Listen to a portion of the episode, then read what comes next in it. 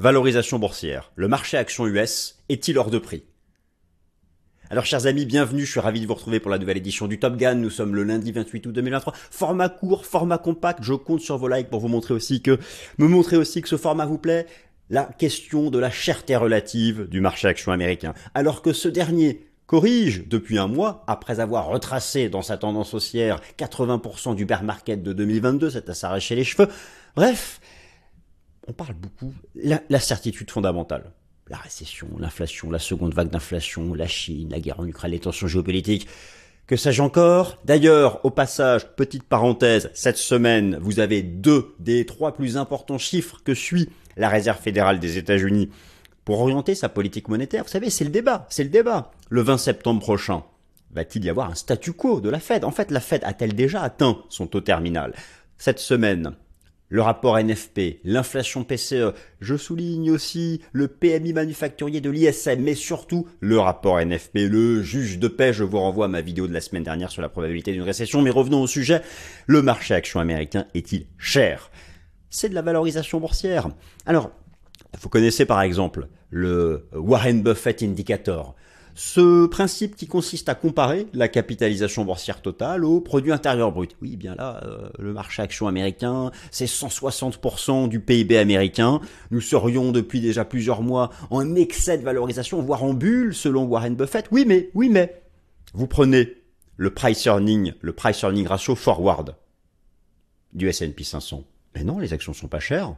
Elles sont même sous la moyenne des dix dernières années.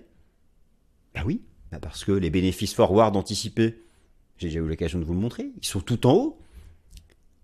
L'optimisme exacerbé des analyses financières. Alors qui a raison On va faire ça justement proprement. Je vais vous présenter. Alors je vais vous présenter un certain nombre de choses. On va regarder tout en détail. Mais au total, je vais vous présenter 7, 7 ratios de valorisation pour le S&P 500. Je vous donne le plan puisqu'on a dit qu'on faisait des vidéos courtes et compactes. Eh bien, respectons l'objectif. Première partie, les temps forts fondamentaux de la semaine. Décidément, fondamentaux de la semaine. Le NFP, c'est vendredi prochain, vendredi 1er septembre. Vendredi 1er septembre. C'est, vous savez, c'est l'ultime juge de paix. ne serait-ce que le jour où vous avez pour la première fois un mauvais rapport NFP. Déjà, les créations d'emplois sont, positives, mais sont dans une dynamique de repli c'est plutôt moyen. Mais le jour où vous avez une inflexion haussière du taux de chômage aux États-Unis, boum C'est la récession qui gagnera en probabilité, c'est la Fed qui pivotera, ou en tout cas va commencer à, se jeter un peu plus du côté de la croissance que de l'inflation, et c'est à ce moment-là l'envolée du marché obligataire. Mais pour l'instant, effectivement, ce n'est pas le cas. Peut-être que le rapport NFP de vendredi sera encore super solide, on verra. En tout cas, NFP ISM et inflation PCE à suivre donc cette semaine. Alors, le sujet de la vidéo, le S&P 500 est-il beaucoup trop cher? Est-il hors de prix? Est-il bon marché? La réponse en 7 ratios de valorisation, vous allez voir, c'est passionnant. Moi, je vais le petit plus de cette vidéo, c'est au-delà de vous présenter ces 7 ratios de valorisation, je vais vous donner mes deux préférés, ceux que j'estime être les deux plus pertinents pour avoir une vision, une vision d'ensemble. Donc on va faire le, le, Price Earning Ratio classique, donc le TTM, 12 Trailing Months, le Price Earning Forward, en tenant compte des, le rapport entre le prix et les bénéfices anticipés, le price earning de Schiller, le price to book, le price to sales, le rapport entre le prix des actions et les chiffres d'affaires. Ça, c'est important. Le Warren Buffett Indicator. On va aussi regarder les euh, S&P 500 Earning Yields et on va comparer ça au marché obligataire. Donc, on va faire un boulot quand même assez sympathique. Je vais aussi vous montrer comment ça se travaille. C'est-à-dire que lorsque vous avez un price, un, un, ratio de valorisation, on va faire des, des petites mathématiques de base. On va simplement regarder pour chacun d'entre eux la moyenne. Et puis, on va regarder plus écart type, moins écart type un écart type positif, un écart type négatif, c'est la dispersion autour de la moyenne. Et vous allez voir que historiquement, le marché action est vraiment cher et, est proche d'un renversement à la baisse lorsqu'on est à un écart type au-dessus de la moyenne. Et inversement, c'est souvent les points bas lorsqu'on est à moins un écart type, moins un sigma de la moyenne. C'est exactement ce qui s'est passé lorsqu'on a fait le creux du marché en octobre 2022. Bon, je vais montrer ça euh, tout, à l'heure. Ensuite, le facteur X, bien sûr, ce sont les anticipations de profit, toujours perchées. Alors, on va faire un, point, sur ça, sur les résultats des entreprises du, Q2 et sur les anticipations. Je vais vous montrer que la courbe, historiquement, la courbe des profits prospectifs est toujours en retard, toujours dans l'erreur. Et cette fois-ci, je suis allé vous rechercher la courbe historique des anticipations comparée à la réalité. Vous allez voir, ça devrait vous plaire. Ensuite, on va se faire les secteurs du S&P 500. Vous savez que les actions du S&P 500 sont réparties au sein de 11 super secteurs. Lequel est cher, lequel est pas cher?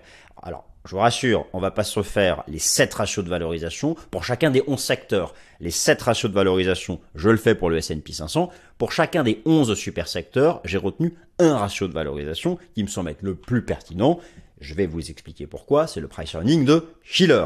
Et enfin, point technique court terme, ça fait un mois qu'on retrace depuis fin juillet parce que fin juillet, et je vous l'avais montré dans le Top Gun, il y avait du surachat partout, des divergences baissières partout, notamment sur les stars de la tech. Ça a corrigé. Est-ce que maintenant, est-ce que le surachat est terminé? Sommes-nous enfin sur le bon support pour rebondir ou pas? On attaque.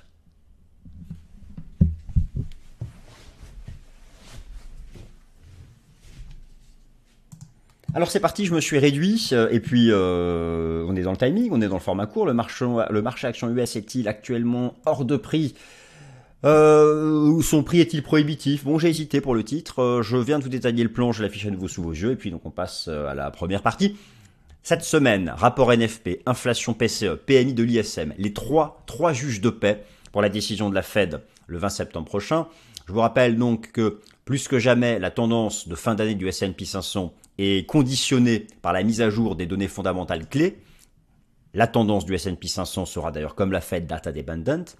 Ce sont les données macroéconomiques qui guident la politique monétaire de la Réserve fédérale des États-Unis et qui, ont une importance cruciale, l'emploi, le PIB et l'inflation. Cette dernière semaine du mois d'août et ce vendredi 1er septembre voit la mise à jour de deux des trois datas majeures, l'inflation PCE, jeudi 31 août, et surtout le rapport NFP. J'insiste, vendredi 1er septembre. À cela s'ajoute le PMI manufacturier de l'ISM, vendredi après-midi. Ce sont en particulier les statistiques du marché du travail qui vont avoir un impact décisif sur la décision de politique monétaire de la Fed le 21 septembre prochain. Tout le monde se demande s'il y aura le statu quo. C'est vraiment vous imaginez, vous imaginez. Alors oui, euh, Monsieur Powell a parlé au symposium de Jackson Hall, très bien, ok, mais bon, tout ça, voilà, ça change tout le temps. C'est-à-dire que naturellement, ce qu'a dit Jérôme, euh, je me permets, hein, vendredi dernier est important, mais moi je vous dis, ce qui est vraiment important là, c'est le prochain rapport NFP, c'est le 1er septembre, c'est là, c'est ce vendredi. Et ensuite, ça, ça va, je pense, fixer pour de bon le choix que fera la Fed le mercredi 20 septembre. Retenez toutes ces dates, s'il vous plaît. Après, vous avez tout dans les agendas macroéconomiques. Ne vous stressez pas pour l'inflation. Nous sommes dans une seconde vagounette d'inflation. Oui, à mon humble avis, c'est une vagounette. Toute petite vague, quoi. C'est pas elle qui va euh, vous faire boire la tasse. Mais il va falloir accepter que l'inflation, qui avait une belle courbe baissière, va se mettre un peu à plat. Un petit rebond, voilà. Mais voilà, tranquillement. Euh, plus tard, plus tard, elle reviendra à 2%. Euh, et d'ailleurs, à cause du ralentissement économique, ça c'est mon opinion. Donc cette semaine, focus surtout sur le rapport NFP et en particulier donc les chiffres du marché du travail. Vous savez, qu'est-ce qui serait un game changer? Allez, on va prendre une petite expression britannique, anglaise. Un game changer, c'est quoi? Ce serait par exemple le secteur des services américains qui ralentirait à fond. Vous avez ici, il a été mis à jour la semaine dernière, donc je vous le montre, le PMI des services aux États-Unis. Regardez la dynamique. Alors, on est encore au-dessus de 50. Mais voilà, c'est ça qui... Attention, attention, hein, s'il doit y avoir une hausse du taux de chômage, c'est d'abord le service. Je vous renvoie à ma vidéo de la semaine dernière où je vous ai expliqué le poids des services dans l'emploi aux États-Unis, de manière générale dans l'économie américaine. Là, le taux de chômage, il, est, il est plat tout en bas. S'il y a, en gros, le consensus, il est de dire que si on a une, une poussée haussière au-dessus de 4%, boum, cette fois-ci, c'est un pied dans la récession, c'est bon, on n'y échappera pas. Et cette fois-ci, la Fed confirmera avoir atteint son taux terminal. Ce n'est pas fait. Il est possible que le marché du travail reste résilient.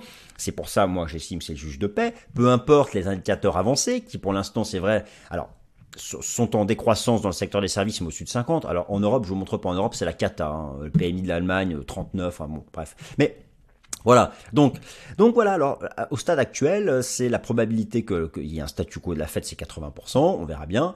En tout cas, voilà. Ça, ce sont les chiffres majeurs. Alors maintenant, revenons au sujet de la vidéo. Le marché action américain est-il beaucoup trop cher? Beaucoup trop cher alors que quoi? Eh bien, alors déjà, est-il beaucoup trop cher ce marché action américain alors qu'il a retracé, voilà, en gros c'est ça. Hein. Je viens à la partie technique tout à l'heure. Là, vous avez le bear market de 2022. Là, vous voyez qu'on a un rebond depuis octobre, on a retracé 80%. Depuis, on est dans une vague corrective. Moi, j'estime que c'est soit, c'est soit la 4, soit, soit en fait, on fait la 4 de la 3. Donc la 3, la 3 n'est pas finie, on fait la 4 de la 3. Soit la 3 est finie là, soit on fait une 4. En fait, on retrace ce mouvement-là. Donc voilà, ça peut aller 4002, 4003 peut-être. Là, je pense qu'il y aura un rebond, mais on n'en est pas là. Dans tous les cas, voilà. Après ce, mois, de, correction, est-ce que, est que le marché action américain est, euh, est cher? Alors, pour répondre, on va répondre avec 7 ratios décisifs de valorisation. Voilà quelle a été ma, méthodologie, parce que moi j'ai toujours une méthodologie, mais elle sera simple. Nous allons donc comparer la valeur de chaque ratio avec sa moyenne sur 10 ans et avec ses premiers écarts types.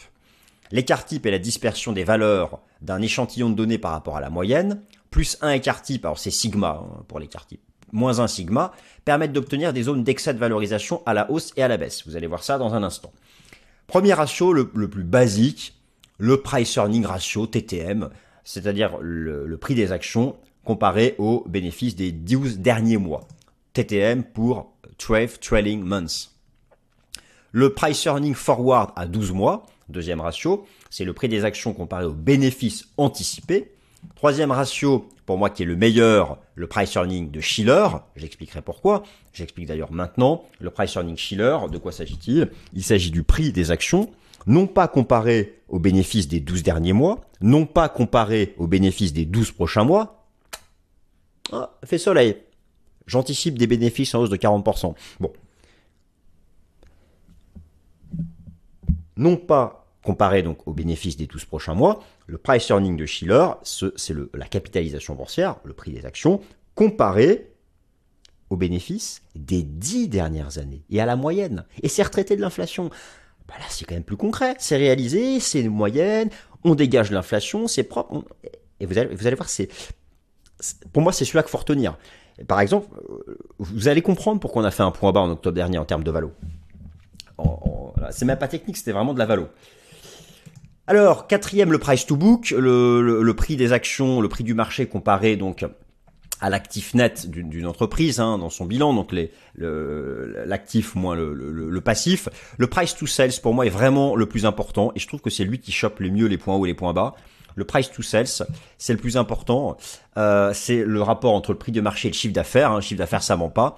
Le total market cap over GDP ratio, la capitalisation boursière sur le PIB, c'est le Buffett indicator. Et ensuite, on va regarder euh, les, le rendement des bénéfices des entreprises du S&P 500 et on va comparer ça au marché obligataire. Vous allez voir qu'actuellement, le rendement des bénéfices est 5%. Et le, le, taux obligataire à 10 ans américain est à 4, il est à 4, 4,5, il est à 4,5 il est à, je vais vous dire ça exactement, il est à 4,2. Donc il y a maintenant une sorte, il y a un équivalent. Il y a la prime de risque des actions. Bon, vous avez compris. Alors, donc maintenant, je reviens quand même, on va, tous les regarder dans l'ordre. Alors je commence par, ce n'est pas le premier, c'est le Warren Buffett Indicator. Lui nous dit, vous avez tout ici, lui nous dit qu'on est complètement, complètement suracheté, en bulle comme jamais. Alors, vous l'avez ici, la, ligne verte, c'est la comparaison de la, de la total market cap sur le PIB américain. Actuellement, le marché action américain représente 164% du PIB américain. Vous avez ici la grille de lecture et donc lorsque le ratio est supérieur à 149%, c'est significativement surévalué. C'est la bulle. Voilà. Donc selon Warren Buffett, nous sommes là. Alors, lorsqu'on fait maintenant total market cap divisé par le PIB plus le total des assets de la Fed, on obtient 125%, mais alors nous serions là à la limite entre surévalué et une fair value. Donc voilà, il faut voir ça, euh, il faut voir ça entre les deux. Alors maintenant, regardons le price earning classique. Regardez bien ce que vous avez sous les yeux. Vous avez donc le price earning ratio classique, la comparaison entre le prix, des actions et euh, les bénéfices des 12 derniers mois. Actuellement, le PE ratio est de 25. Alors vous voyez, là, c'était la crise sanitaire et là, ça a été la bulle post-Covid. Regardez, la moyenne, sur 10 ans est ici, donc elle est à 23,5, la ligne en pointillé. Et là, vous avez plus 1 écart type, moins 1 écart type. Regardez, le point bas du Covid, il avait été fait lorsqu'on était à moins 1 écart type par rapport à la moyenne. Regardez le point bas d'octobre 2022 sur le S&P 500. Le point bas d'octobre, le point bas d'octobre 2022 ici sur le S&P 500, il a été fait lorsque le PE ratio était revenu pile poil à moins 1 écart type, moins 1 sigma ici, par rapport à la moyenne. Donc là, avec le PO chiller, avec le PO classique, on est au-dessus de la moyenne, mais on n'est pas revenu. En fait, c'est surévalué si on est au-dessus d'un écart type. Donc voilà, on est au-dessus. Voilà, on est au-dessus de la moyenne. Est-ce que c'est cher ou pas? C'est plus cher que la moyenne. Ça, c'est pour le PE classique. Maintenant, regardons le PE forward. Lui, le PE forward, on va le regarder donc Pareil depuis 10 ans. Alors là, le PE Forward, c'est incroyable. Il nous dit que les actions sont archi pas chères. Vous avez donc là la moyenne qui est ici à 23,50. Le PE Forward est à 19. Nous sommes à moins 1 écart type de la moyenne. D'ailleurs, c'est là où ça chope souvent les, les, bottoms. Bon, euh, comme en octobre 2022. Et là, nous sommes revenus à moins 1 écart type de la moyenne. Oui, mais le problème, c'est que ce que vous avez ici sous les yeux, le PE Forward, c'est le rapport entre le prix du marché et les bénéfices anticipés. Je vous ai déjà montré la semaine dernière, mais je vais vous remontrer plus loin dans la présentation, que les bénéfices anticipés sont perchés tout en haut. Donc oui, là les actions américaines sont pas chères. Si les analystes financiers, encore eux, ont raison d'envisager une forte hausse des bénéfices fin 2023 et surtout sur 2024, mais ils sont d'un optimisme incroyable. Bon. Dans ces cas-là, s'ils ont raison, oui, foncez, achetez du SP500. Moi je vous dis, le PE Forward, je l'exclus. Enfin, je l'intègre à ma méthodologie. Mais il est, il, est, il est minoritaire pour moi. Car il est basé sur un facteur qui est les anticipations de bénéfices. Et vous allez voir dans le slide d'après, toujours en retard, toujours dans l'erreur, toujours archi optimiste. Donc moi celui-là je l'écarte. Donc, on a vu qu'avec le PE classique, on n'est pas hyper cher, mais on est quand même au-dessus de la moyenne. Avec le PE forward, ben, c'est open bar, hein, c'est pas cher, c'est les soldes. Maintenant voilà le meilleur d'entre tous, le price earning de Schiller, qui compare on va aussi prendre sur 10 ans. Vous avez donc à nouveau ici la moyenne, plus un sigma, moins un sigma, donc plus un écart type, moins un écart type. Et euh, constatez par exemple que depuis 10 ans, le point bas du Covid avait été fait juste en dessous de moins un écart type. Et là donc, on rebondit. Alors on est au-dessus de la moyenne. Le PE de Schiller est au-dessus de la moyenne de 10 ans. Par contre, regardez, sur 20 ans, si je mets 20 ans de PE de Schiller, attention, le point bas du Covid s'était fait à la moyenne, et là on est revenu à plus un écart type. Et là c'était la bulle spéculative du Covid, en termes de ratio de valorisation, où le PE Schiller était monté à 39, ce qui est n'importe quoi. Donc, attention, sur 20 ans, on est proche de la surévaluation. Euh, par contre, à 10 ans, non, on est au-dessus de la moyenne. Donc en tout cas, on n'est pas bon marché, on est quand même plutôt cher. À partir du moment où on considère que plutôt cher, c'est au-dessus de la moyenne. Maintenant, regardons le price to book le rapport entre le prix des actions américaines et l'actif net, donc euh, l'actif moins toutes les dettes en gros, et là on est méga cher. Alors là, on va prendre déjà sur, sur 20 ans, sur 20 ans on est largement au-dessus d'un écart type, on explose la moyenne, on est au-dessus d'un écart type, sur 10 ans, sur 10 ans on est au-dessus d'un écart type. Bon là, en termes de price to book, c'est hyper cher, il n'y a pas de sujet. Euh, c'est comme le Warren Buffett Indicator. Maintenant, le price to sales est sous vos yeux, le rapport entre le prix et le chiffre d'affaires. Regardez comme c'est passionnant sur 10 ans. Le point bas du Covid s'était fait à moins 1 écart type. Le point bas d'octobre 2022, on était revenu à la moyenne avec environ le S&P 500, la, euh, la, capitalisation boursière totale qui représentait 2,16 fois les chiffres d'affaires. Et là, regardez, c'est intéressant, le point haut qu'on a fait fin juillet, on est revenu chercher plus 1 écart type ici, le point haut qu'on a fait ici sur le S&P 500, en termes de price to sales, plus un écart type. Donc là, on est aussi quand même globalement euh, plutôt cher. Et ensuite, euh, là, je vous ai mis pour le principe, pour information, le, rendement des bénéfices du S&P 500, qui est à 5%, ce qui est équivalent donc au rendement obligataire à 2 ans américain, et c'est un peu plus que le 10 ans. Donc la prime de risque est pas énorme par rapport au marché obligataire. Moi, pour moi, c'est encore une illustration que il faut, il faut augmenter le poids des obligations dans son portefeuille. Alors, faisons donc un, bilan des courses. Euh, effectivement, euh, nous venons donc de passer les actions du S&P 500 au crible de 7 ratios de valorisation. Globalement, ces ratios indiquent un marché action plutôt cher, voire très cher selon le Buffett Indicator. Par contre, seul le price earning forward indique que les actions sont encore très bon marché, car cela est basé sur un facteur qui est, j'appelle le facteur X, c'est celui que tout sur lequel tout le monde s'interroge, qui est lié au débat sur la probabilité d'une récession en 2024 ou pas. S'il n'y a pas de récession, ils auront sûrement raison, les analystes financiers, à anticiper de tels bénéfices en hausse. S'il y a une récession, ils ont tort. Et dans ces cas-là, là, ce que vous dit actuellement le PE Forward, c'est complètement erroné. Et dans ces cas-là, les actions sont chères. Et donc, vous à corriger. Mais, s'ils ont raison, au final, euh, si on regarde quand même au final le, le PE de Schiller, ce qu'on peut dire, c'est que les actions américaines sont valorisées au-dessus de leur moyenne des 10 et 20 dernières années. Mais d'après le PE de Schiller, on n'est pas non plus en survalorisation. Il peut rester une marge de progression. on peut aller chercher un peu au-dessus des records de, décembre 2021, selon le PE de Schiller, et s'il n'y a pas de récession. Par exemple, typiquement en cas de soft landing. Bon, c'est-à-dire une croissance qui ralentit, mais qui reste, euh, qui reste positive. Donc, euh, en réalité, la clé se trouve encore dans les bénéfices prospectifs, dont les attentes pour 2024 sont très haussières. S'agit-il d'un excès d'optimisme eu égard au passage d'un monde des taux d'intérêt zéro à un monde où les coûts de financement sont maintenant entre 5 et 10% et c'est surtout l'année prochaine que les entreprises vont renouveler leurs besoins de financement Globalement, les résultats du T2 ont été en baisse, en rythme annuel, mais le consensus ayant été battu, euh, ça a plutôt soutenu les actions. Maintenant voilà, le consensus des bénéfices prospectifs, il est encore archi favorable. Je vous l'ai montré ici, on peut se poser la question, voilà ce qu'envisage, regardez un peu l'optimisme, après le petit trou d'air euh, euh, de début d'année, l'optimisme euh, des, des, analystes financiers qu'on retrouve donc ici. Bon, alors, et donc le PE Forward, il est basé là-dessus. Hein. Le PE Forward, il est basé là-dessus. Donc, alors, euh, comment expliquer un tel, euh, un tel optimisme? C'est-à-dire que, déjà, l'optimisme et le fait d'être en retard, c'est inscrit dans les gènes des analystes financiers. Vous ne croyez pas? Je vais vous montrer ça tout de suite sur un graphique. D'autre part, certains font le pari qu'il y aura un minimum de croissance économique et que le système capitaliste, que les entreprises, que les consommateurs vont réussir à s'adapter aux nouvelles conditions de financement, quand bien même, brutalement, elles ont été revues en hausse en l'espace d'un an. Cet optimisme sera peut-être la voie que choisira de suivre l'économie. On verra. c'est pour ça que c'est ce débat permanent euh, sur le, autour de la probabilité d'une récession. La courbe des bénéfices prospectifs a toujours été trop optimiste et en retard sur les profits réels des entreprises. Nous venons donc de constater que les analystes financiers sont très largement optimistes dans la capacité des entreprises à avoir des bénéfices en hausse fin 2023 et sur l'ensemble de l'année 2024.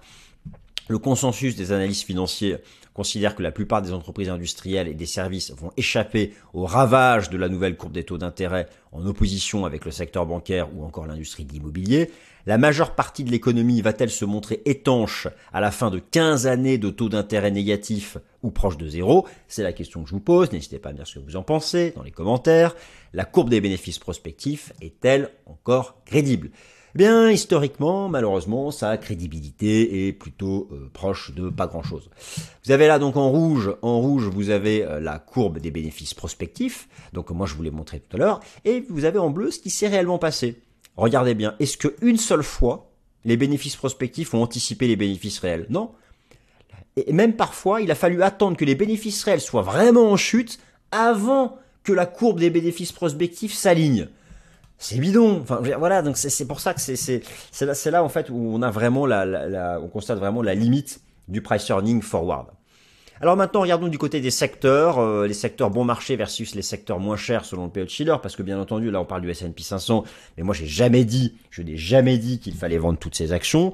Je parle moi d'allocation d'actifs. J'estime qu'il faut simplement augmenter la part des obligations dans, dans votre allocation d'actifs. Maintenant, les actions, il faut continuer d'en acheter peut-être que certains shortent, on peut shorter les actions, mais imaginons que vous êtes plutôt un acheteur d'actions, il faut faire du stock picking, il faut commencer donc par de de l'analyse sectorielle, et ça tombe bien, les ratios de valorisation que je vous ai présentés tout à l'heure sont disponibles pour les 11 super secteurs, c'est-à-dire euh, les 11 secteurs au sein duquel sont classés les 500 actions du S&P 500. On va donc prendre le PE Schiller, Rappelez-vous, le PO de Schiller actuellement du S&P 500 est de 29. Eh bien, on va comparer le price earning de Schiller de chacun des 11 secteurs par rapport à celui du marché. Celui du marché étant représenté donc par le, le S&P 500. Donc, donc ces 11 super secteurs, d'ailleurs, je vous montre au passage petite, petit tuto comment on y accède sur TradingView. Vous êtes ici donc dans la liste des marchés sur TradingView. Là, vous avez indice et là, vous avez voilà secteur S&P 500. Vous avez donc là les 11 super secteurs. D'ailleurs, vous pouvez cliquer dessus, ça vous donnera les, composantes. Hein. Si vous les ouvrez, si vous cliquez dessus, ça vous euh, voilà. Et, là, vous avez, euh, j'ai pris par exemple la consommation discrétionnaire. Et là, vous avez à l'intérieur toutes les composantes. Donc voilà, ça vous permet ensuite de, de faire votre stock picking euh, d'actions US. C'est un petit tips. Regardez les performances. Performances depuis le début de l'année. Voilà, euh, les services de communication, la tech, la consommation discrétionnaire, l'industrie, c'est tout ce qui est hyper cyclique est en hausse depuis le début de l'année. On peut se poser la question de savoir maintenant est-ce que c'est cher euh, ou pas. Alors, bien, on en revient au ratio de valorisation. Moi, je vous dis, je vous conseille, mais c'était que mon avis, de vous tourner, de, de, de, de privilégier le price earning de Schiller, qui a l'avantage de ne pas être basé sur du vent. Hein, euh, c'est la moyenne des, euh, c'est la, c'est le PE c'est le prix du marché par rapport à la moyenne des bénéfices des dix dernières années retraités de l'inflation. Le PE du SP500 est de 29,36. Et eh bien donc, voilà, donc là vous avez euh, le, le de du S&P 500, pardon, actuellement il est, de, il est de 30. Je sais pas pourquoi j'avais mis 29,36. Donc d'ailleurs là, je vous remontre hein, l'impact, le, le, rôle qu'a eu moins un sigma, moins un sigma qui avait stoppé la baisse du marché euh, pendant la crise sanitaire. Et là, vous voyez, donc on est au-dessus. La moyenne, la moyenne est ici. Hein. Donc on est actuellement au-dessus de la moyenne. On n'est pas non plus survalorisé, c'est-à-dire au-dessus d'un écart type. Donc là, je vous ai mis, donc là, vous avez les 11 super secteurs du S&P 500. Et là, vous avez le PE de Schiller pour chacun de ces euh, secteurs du S&P 500. Et donc, eh bien, euh, le secteur bancaire est moins cher que la est moins cher que le marché. les secteurs, euh, comme par hasard, les secteurs défensifs, bah oui, sont moins chers, hein, forcément, hein, les secteurs défensifs. Donc, voilà, moi, j'aurais tendance à aller du côté, quitte à rester sur les actions, du côté des secteurs défensifs. Par contre, regardez la tech ou la consommation cyclique, c'est c'est n'importe quoi. Un PE de Schiller de 40, de 40. Si vous voulez plus d'informations vous avez euh, toutes les datas. Toutes les datas sont disponibles sur ce super site qui est Guru Focus. Vous avez même les graphiques avec le PE Chiller pour chacun des 11 super secteurs. Donc là, vous pouvez aller euh, vous faire plaisir euh, pour avoir plus de, plus de détails. Marché action US est-il encore en surachat technique à court terme? Alors ça, c'est quelque chose que je vous avais montré. Fin juillet, il y avait des divergences baissières, je vais vous montrer ça. Il y avait des résistances qui avaient été atteintes, il y avait du surachat quantitatif. Et donc, tout ça a euh, entraîné un mois d'août de prise de profit. Est-ce que cette phase de prise de profit est terminée? On va regarder euh, le S&P 500, on va regarder l'aspect chartiste, l'aspect euh, et l'aspect l'aspect quantitatif. Alors, tout d'abord, je vous remontre ici l'indice S&P 500. la correction a débuté fin juillet. déjà, alors le marché avait retracé, y avait le rebond ici. Le marché avait retracé 80% de tout le bear market. Et puis donc, fin juillet, vous avez eu une structure en bearish engulfing en terminologie japonaise, précédée d'une superbe divergence de momentum. Tout ça, nous l'avions vu, c'était d'ailleurs très similaire avec ici des précédentes. Ici, c'était avant la chute du Covid, et là, c'était avant le bear market de 2022. Boum, voilà, on est, on, est en consolidation. Alors, quand est-ce que ce sera terminé? Ce sera terminé lorsque le RSI sera sur 50 et lorsqu'on sera revenu sur support. Maintenant, où est-ce qu'on en est sur le plan fractal? Alors, sur le plan fractal, moi, il y a deux hypothèses alors, l'hypothèse d'un ABC, euh, et là qu'on repart en réplique euh, de, du bear market de 2022, pour ça, faut casser 4002. Voilà. Donc, euh, c'est vraiment, c'est le... Tout à l'heure, je vous parlais du juge de paix fondamental, le rapport NFP, le juge de paix technique pour savoir si là, on, on ne fait que retracer le rebond depuis octobre et qu'il manque encore une jambe de hausse, ou si vraiment on est reparti en réplique du bear market de 2022. Le juge de paix technique, c'est 4200 points. C'est d'ailleurs même là aussi où passe la moyenne mobile à 200 jours. Mais donc moi, mon opinion actuellement, et, euh, c'est que nous sommes. Alors, j'ai euh, où, ai-je un doute? Soit la vague 3 est terminée, et nous sommes en train de faire la vague 4. Dans ces cas-là, la 4 retrace entre 38,2 et 50% de la 3. C'est-à-dire, on retrace jusqu'à 4000, entre 4002 et 4003, et on fait une dernière jambe. Soit la vague 4, la vague, la vague, la vague 3 n'est pas terminée, et nous serions en fait, j'ai le sous-décompte ici, en train de construire, là vous avez la 3, et là, je la sous-décompose, nous serions dans la 4 de la 3. Dans ces cas-là, si nous sommes dans la 4 de la 3, on retrace jamais plus de 50% de la 3, c'est-à-dire que le rebond se ferait sur 4300, 4330. On serait pas loin. Donc c'est là moi où j'ai un doute. Si nous sommes vraiment dans la 4, on peut tout à fait retracer jusqu'à 4002 avant de rebondir. On peut tout à fait tracer jusqu'à 4002 avant de rebondir et d'ailleurs revenir s'appuyer sur cette moyenne mobile et la moyenne mobile à 200 jours et en même temps le, super seuil des 4002 soit en fait c'est la 4 de la 3 et en ce cas bah, là on va s'arrêter euh, assez vite pour repartir à la hausse. Alors moi j'ai plutôt tendance à croire que la consolidation est pas est, pas terminée euh, parce que le retracement me semble pas encore assez profond les divergences ne sont pas encore tout à fait épurées. Et puis surtout, j'ajoute à ça l'aspect quantitatif, où je vous avais montré donc que pour l'analyse court terme, j'utilise le pourcentage d'actions du S&P 500 au-dessus de la moyenne mobile à 50 jours. Donc là, vous avez le sommet qui a été fait fin juillet, où vous aviez 73%. Ici, vous aviez 73% d'actions du S&P 500 qui étaient supérieures à leur moyenne mobile à 50 jours, à ici en rose. Alors oui, c'était pas tout à fait la zone d'excès, mais bon, voilà, on a reculé avant. On peut éventuellement tracer de résistance descendante comme ça. Bon. Et là, vous avez tous les points bas, octobre 2022, mars 2022, où on était à proximité d'une zone de survente. Là, on est là. On est là. Voilà. Il y a euh, donc je pense qu'il y a encore, on peut encore aller chercher un peu plus bas avant de rebondir. Ça, c'est sur l'aspect quantitatif à court terme. Et donc, je pense qu'on peut travailler la zone entre 4002, 4330 avant de trouver un vrai support et, de mettre ce que j'estime être la dernière jambe de hausse avant que vraiment euh, le bull market soit terminé, le rebond. Maintenant, si le bull market était déjà terminé, s'il s'est vraiment terminé à 4630 points, le, le, signal technique pour confirmer une vue archi en mode réplique du bear market de 2022, comme ça en, en, en ABC, le signal, ce serait de casser 4002. Et là, dans ces cas-là, bah, euh, on irait clairement chercher euh, sous les 3005. Et ça, c'est dans ces cas-là, c'est la récession, c'est 2024, c'est voilà, c'est voilà. Donc là, vous avez les, principaux euh, seuils techniques. Voilà, chers amis, bah écoutez, j'espère avoir répondu à, cette question. En tout cas, vous avoir montré comment on peut savoir déterminer si le marché action ou pas est cher ou pas. Mais globalement, si on conclut sur le price earning de Schiller, oui, les actions américaines, que ce soit sur 10 ans ou 15 ans, elles sont au-dessus de leur moyenne de valorisation. Et elles sont pas encore surévaluées, mais voilà. Si on devait par exemple revenir là sur les, records de 2021, oui, clairement, on serait survalorisé. Euh, voilà. Mais la clé reste les perspectives de bénéfices, le débat sur la probabilité de récession. Et n'oubliez pas cette semaine, justement, le rapport NFP vendredi. Merci à toutes et à tous.